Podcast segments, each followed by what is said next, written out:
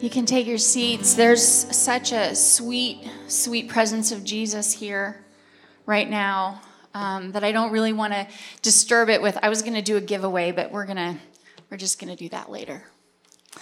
Um, if you can feel that, that's the presence of Jesus just in this place, just surrounding all of us beautiful women. And what a what a gift and what a privilege it is to be able to come together on a Saturday morning as women um, and a couple men, a few men here to protect us. Thank you guys. But the first thing that I want to do is read something that I that the Lord gave me. It's um it's kind of a love letter, I think, to every single one of us. And so I want you to put yourself in a place where you can receive this.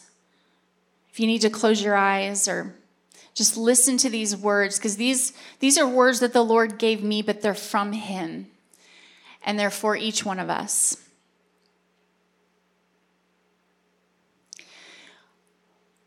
This is the Lord speaking to you. This is your Heavenly Father speaking this over you. What I want to do in the woman that I created is something beautiful and astounding. What I want to do in each one of you will shift your families, will shift your marriages, your communities, and eternity. I am calling out something in every single one of you. I am not letting you settle for the status quo. I am not letting you settle for pain and suffering and heartache. I am not letting you settle for just getting by. What I want to do in you requires you to trust me, to walk in faith, to not hold on tightly to the things you thought were valuable what I want to do in you means you might have to lose control, to let go of the things that you have held so tightly to. Who I am calling out in this moment are women who are like Esther and Deborah and Lydia. Women who, despite their culture and circumstances, took a step of faith and surrendered their comfort in order to follow after me. I am calling the Mary Magdalene back to me. They are my favorite rescue. I don't want your perfection. I don't want your talents. I want your hearts. I want time with you. I am a jealous God and I want your time. I want your precious time. I want to meet with you and show you secrets. I am longing to show you the things that you've never seen before, but it requires you to let go of what you are so tightly gripping onto. I cannot show you these secrets if you are holding on to the past. I can't do that if you are holding on to ideals that don't line up with my will for you. Surrender it, my dear daughter. Unclench your fist. Let go. Let me have it. Say the words, I surrender it to you. Let it go. I will take it for you. I will carry the burden. I will show you beautiful and marvelous things when you let go of what you are holding so tightly to. You have carried burdens for so long that you were never meant to carry. Let them go. I created you to be free, yet you've picked up boulders you weren't meant to carry. You are carrying them for your spouse. You are carrying them for your kids. You are carrying them for yourself. Lay them down. Let me take them.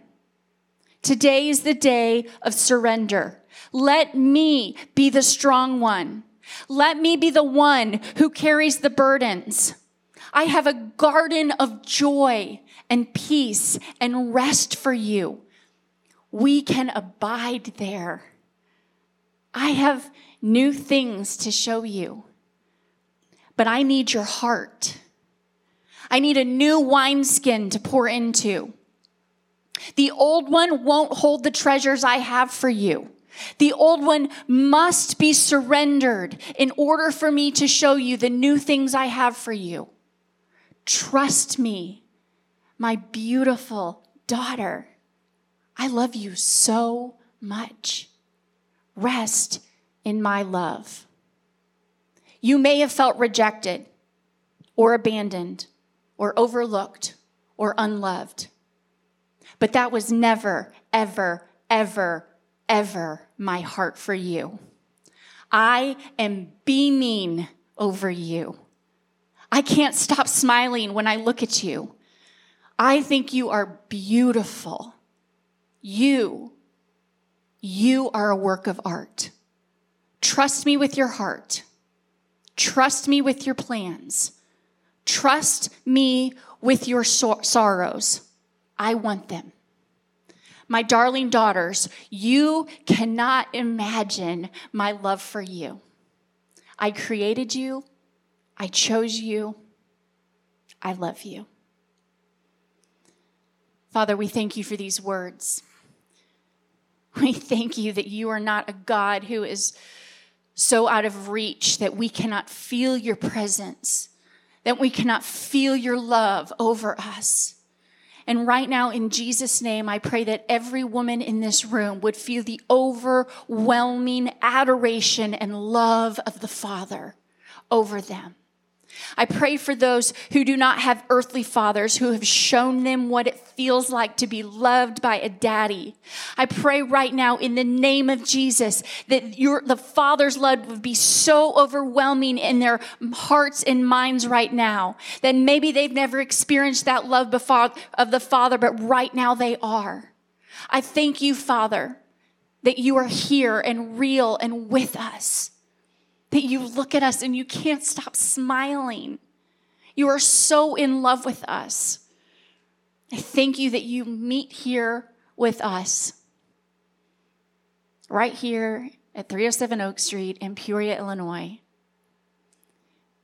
Your presence could be anywhere else, and you choose to be right here with us. So, Lord, today, would you help us just to shake off the burdens that we've picked up and carried. Some today, some this week, some for decades. Would you allow us to give them back to you and let you carry them? And would you soften our hearts, Lord, to be so tender to receive what it is that you want to say to every single one of us? In Jesus' name. So the Lord gave me one word a few weeks ago when I started thinking about today. And I've actually been seeing this day, and not just this day, but this season in the spiritual realm for quite a while now, for years, as I've been picturing what the Lord desires for the women here. This church is eight years old. And we've always had this really beautiful group of strong, confident women who are in love with Jesus. And the Lord has shown me over the years a picture of a group of women who were healed, who were courageous, who were bold, who were not silent, and who were not afraid of the enemy. I have been able to see that for a long time. It is an army of women who were pushing back the darkness. And today, when I was driving in, I felt the Lord saying, Today is a defining day, a marking moment for the women of our church. You thought you were coming to a feel good brunch to get some good food. No, you are, com- you are coming to a commissioning today. Because moving forward after today, the women of this church will act differently, will talk differently, will live differently. And we will affect the kingdom of darkness out there in a way that could only be done when an army of women come together. I saw women linked arm in arm, not in competition, but in stride with one another, cheering wildly for the success of the woman next to them.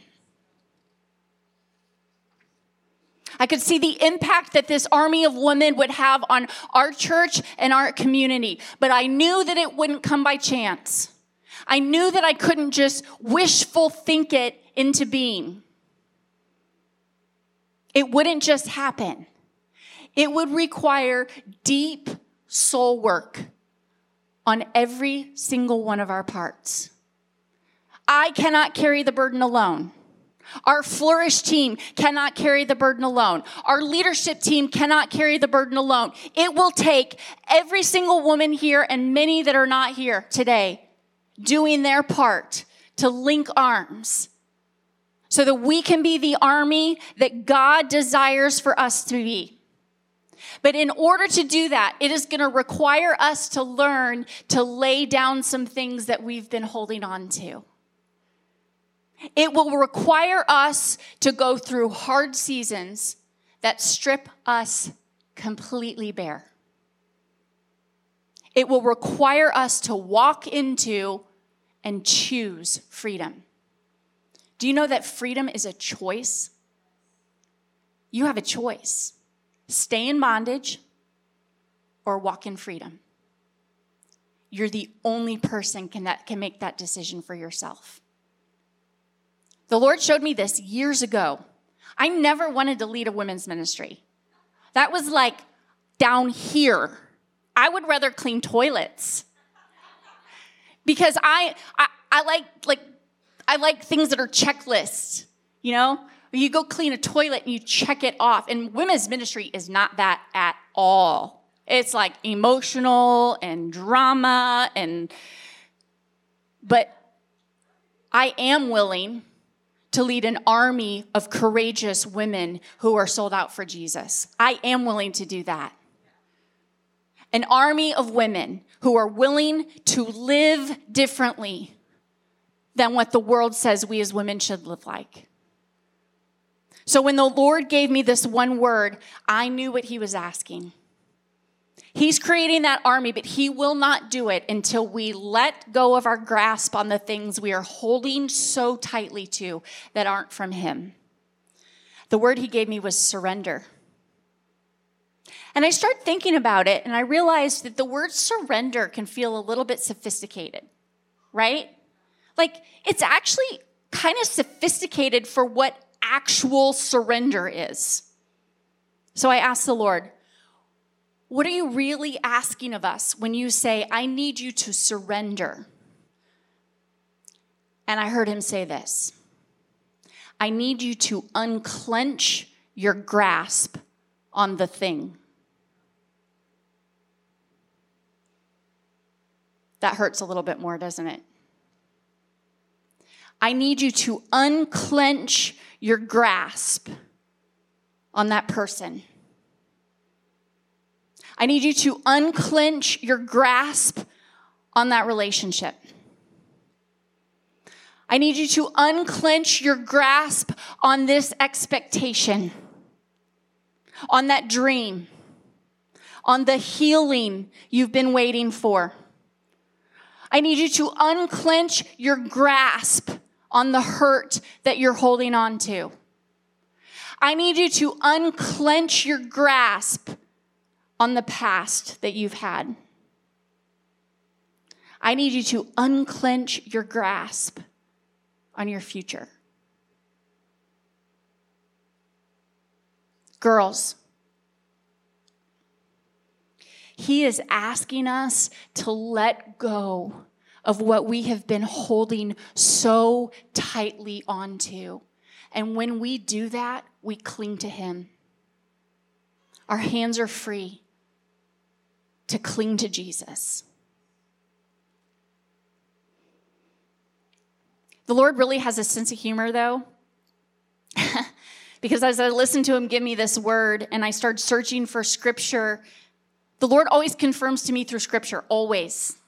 Always. Some people have visions or, or dreams or other ways, but for me, it's scripture. And so I knew that I would get a confirmation for this word that he had given me. The revelation he had given me, he would confirm it through the word of God.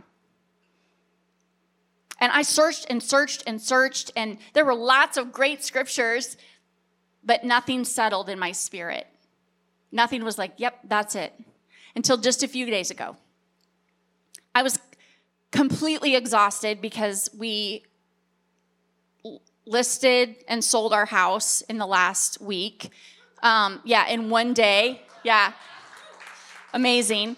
But leading up to that, you know, you just got the crazy life of like getting it all ready for pictures and then get it ready for showings and it's it's a lot and my husband's traveling for work and I I'm, we're trying to finish homeschool for this year and like the, I was wearing all the hats.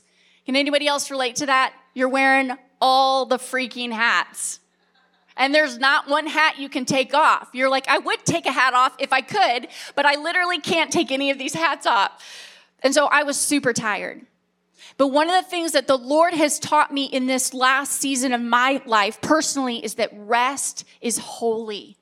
So holy. We often will find ourselves desperately needing rest and will feel guilty for taking it. And the Lord has said, and someone needs to hear this today I gave you rest. I made rest. It's holy. Do not feel guilty when you rest. So I went and took a nap. And I had barely, and the Lord, like, is just so funny. I, I, he makes me laugh a lot. I had barely closed my eyes when I heard him say, Zacchaeus. And my eyes popped open, and I was like, Really? Are you sure? Zacchaeus? I am preaching to a room full of women, and you want me to talk about a wee little man? But it was a strong impression, and I have learned not to question the Lord for very long before just saying, Yes, Lord. So we're going to read this from Luke 19. And Holly, if you will actually just leave that passage up for the rest of our time, because I want to be able to go back and reference it um, again and again. Luke 19, verse 1. Jesus entered Jericho and made his way through the town. There was a man there named Zacchaeus. He was the chief tax collector in the region and he had become very rich. He tried to get a look at Jesus, but he was too short to see over the crowd. Can you imagine two tiny little words defining what people think about you for the rest of your life? When you hear the name Zacchaeus, you immediately think Zacchaeus was a wee little man. Something that was written about him altered how people viewed him forever. Something that's been said to you or spoken over you has been defining you, and it doesn't matter. It did not matter how tall Zacchaeus was, it was simply a description of his height. Somebody in here today, are, you're holding on to some words that were spoken over you. You've been holding on to them for a very long time. And it's time to let those go. It's time to stop being defined like Zacchaeus has been. He was too short to see over the crowd, so he ran ahead and climbed a sycamore fig tree beside the road, for Jesus was going to pass that way. When Jesus came by, he looked up to Zacchaeus and called him by name. Zacchaeus, he said, quick, come down. I must be a guest in your home today. Zacchaeus quickly climbed down and took Jesus to his house in great excitement and joy. But the people were displeased. He has gone to be the guest of a notorious sinner, they grumbled. Meanwhile, Zacchaeus stood before the Lord and said, I will give half of my wealth to the poor, Lord. And if I have cheated people on their taxes, I will give them back four times as much. Jesus responded, Salvation has come to this home today, for this man has shown himself to be a true son of Abraham. For the Son of Man came to seek and save those who are lost. Some of you have a deep desire to get a look at Jesus, to know him so much more intimately. But how you view yourself is keeping you from seeing him.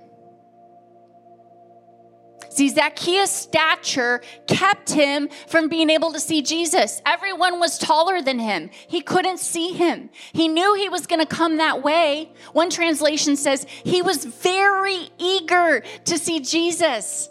Some of you are so eager to see Jesus, to hear from Jesus, to have to be in his presence, to experience what he has for you. But something is restricting you. Something you are grasping onto is keeping you from the closeness that you desire with Him. It says Zacchaeus ran ahead and climbed a sycamore tree because he knew Jesus was going to pass that way. He didn't let his physical limitation stop him from seeing Jesus. And I heard the Lord say this for many here, it's not a physical limitation, but it is a mental one. The way you view yourself as unworthy has kept you from a more intimate relationship with Him. So run ahead, climb the tree, wait for Jesus because He's coming. He's coming right by you. And when He comes, He's going to stop right in front of you and call your name. And he's going to say, I'm coming to your house today. And he's going to sit at your table. And he's going to eat your food. And he's going to dine with you. And he's going to talk with you. And he's going to love being with you. So stop letting your stature, whatever that stature may be, stop letting it keep you from seeing Jesus.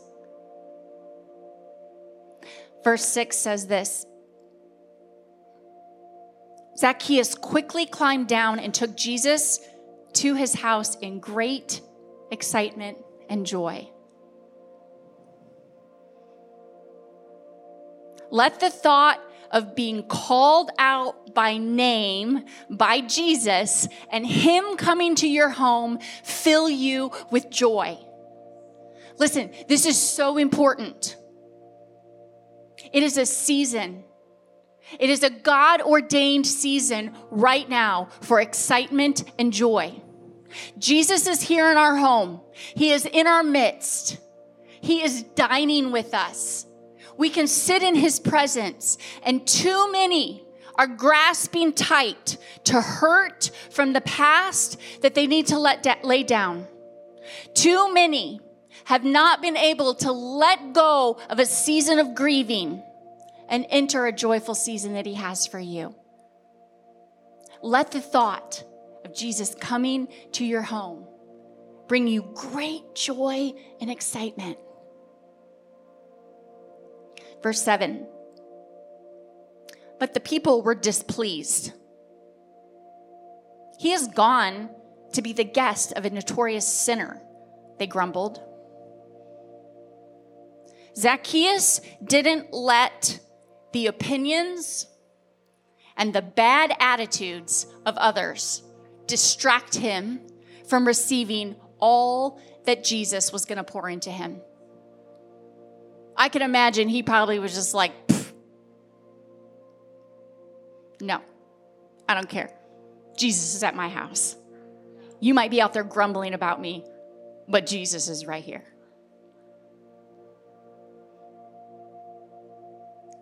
Some of you are letting other people's bad circumstances or bad attitudes or jealousy or bad choices take you down too. And that has to stop because Jesus is here and he has new wine to pour into and out of you. He has new wine to pour into you and out of you. So don't let things or people distract you from receiving it. See, one of the enemy's greatest tactics in this season right now is distraction. If he can distract you with other people's opinions, with other people's bad attitudes, with social media, with fear of man, the list goes on and on and on and on. If he can distract you, he wins that battle. See, just because the person next to you might be allowing themselves to be sucked in by the world or distracted by jealousy or sulking in their past doesn't mean you have to be. Verse 8 Meanwhile, Zacchaeus stood before the Lord and said, I will give half of my wealth to the poor, Lord. And if I have cheated people on their taxes, I will give back to them four times as much. Zacchaeus was willing to unclench his grasp on the thing that he had held real tightly to. He was willing to sacrifice what he had worked for his wealth, his status, his success, he was willing to give it up and even more. He said, I'll give back four times what I've stolen. If I've stolen, I'll give back four times. What happens when you get in front of Jesus and you repent? Generosity starts to flow out of you because you realize what you've received you realize the presence of Jesus, the blood of Jesus, the righteousness of Jesus has just changed you from the inside out, and you can't help but have generosity and gratitude flow out of you. That's what new wine in a new wineskin means. Jesus pouring new wine, not so that it can stay in you, but so it can move out of you and affect other people. And then I love this so much. Jesus responded, verse 9 Salvation has come to this home today, for this man has shown himself to be a true son of Abraham. For the Son of Man came to seek and save those that were lost. That day, salvation was given to Zacchaeus by Jesus. But I find it interesting that it actually says salvation came to this home today. When you unclench your grasp on the thing that has been keeping you from freedom, it may release freedom for your family too. When you let go, it may break off some things that your sin, that your fear, that your anxiety, that your having to be in control of the thing breaks off and your family starts to find freedom. Girls, do not underestimate what power you have when you let go of that thing.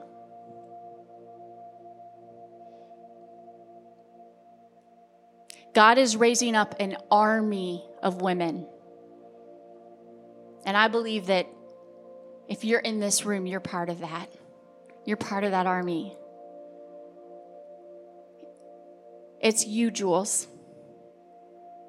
It's you, Becca. It's you, Briley. It's you, Sarah. It's you, and then say your name. It's all of us together, linked arms. But we have to unclench our grasp on the thing that has been hindering us from being fully free. See, He is pouring out new wine over us. He's ready. He's standing right there. I can picture him. He's standing right there. Say, I've got it. I've got the jug. I'm going to pour it out over you. I'm ready. But he has to have fresh, clean wineskins of our hearts and of our minds to be able to pour it into. He's not going to pour it into an old wineskin. He's not going to pour it into something. You know, an old wineskin uh, will we don't use them anymore, but in Jesus' time, this analogy meant so much to them because they understood it. An old wineskin would be brittle and would be falling apart, and so you pour new wine in and it would burst and the wine would spill on the ground.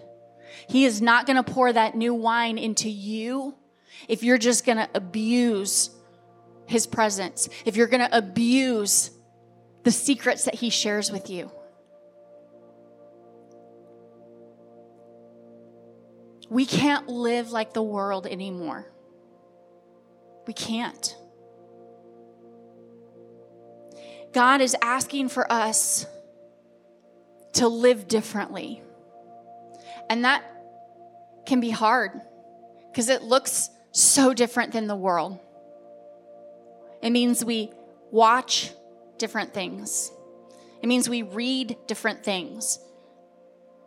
It means we use our social media differently. It means we talk differently. It means the words that come out of our mouths build one another up instead of tear each other down. But we can do it because we have the power that raised Jesus Christ out of the grave in us. We don't have to do it in our own strength, He will do it in us when we unclench our grasp on that thing, when we let go. Would you stand up on your feet? I'm going to pray over you.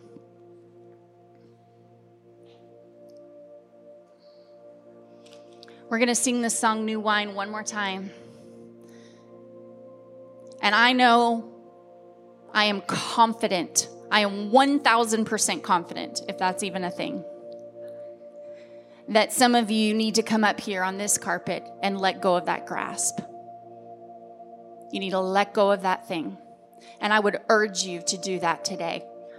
I would beg you not to walk out of these doors without at least beginning. It doesn't necessarily mean that you'll walk out that door and not want to clench your fist again. But what it means is that you are starting the process of letting go. My son started to drive a year ago, and four months ago, he got his license. When I was 16, I had a car accident, and thankfully everyone was okay. But since that time, the spirit of fear has tried really hard to get me to be very scared in the car. And I didn't realize how bad it was until my 16 year old, 15 year old started to drive. And then I realized the spirit of fear had really taken over in that area of my life. So the Lord began, He's so gracious. He's so gracious. He doesn't he doesn't come at us and say like you're doing this wrong, you need to repent. No, he comes to us and says, "Hey Heather, let me help you with that. Hey Heather, let me take this from you. Let me help you in this process." So for the first eight months or whatever that I was in the driver's seat or the passenger seat next to him, I my whole body was like this. And I made myself physically ill because I was holding on so tightly. My shoulders were literally touching my ears. Because I thought I had to be in control. And slowly the Lord helped me release it. And when he drove out of the driveway for the first time, I stood at the window, not for very long because I didn't want to be creep mom, but just for like five seconds. And I just, I put out my hands and I said, Lord, I, I surrender. He's yours. I trust his life to you. It's out of my control. I can't do anything now with this. I give it to you. And it took me a few weeks of him leaving and then having to do that every single time. And now I don't have to do it every single time. I still take, Lord, he's yours, take care of him. But I don't have to go to the window and be like, you know, ah, don't leave. Because the Lord was so gracious to help me unclench my grasp on my son and say, I trust you with him. I trust you. So some of you need to start that process today. Father, we love you. You are such a good father. You're so kind and merciful and gracious. And we are in awe of you. We are in awe that you would love us so intimately, that you wouldn't punish us when we hold so tightly to the thing. You don't punish us, but you gently and lovingly say, Come back to me, my daughter. Come back to me and let me take the burden for you. Let me help you uncurl your fist that is clenching so tightly to that thing that I don't have for you. Let me instead carry the burden and tell you great and wonderful secrets just between you and me. Jesus, we thank you that you're here with us. We thank you for your presence. Help us, Lord, as we unclench the thing that we're holding on to, as we start to see a mighty, mighty army of women rise up that will change this region. In Jesus' name, we love you. Amen.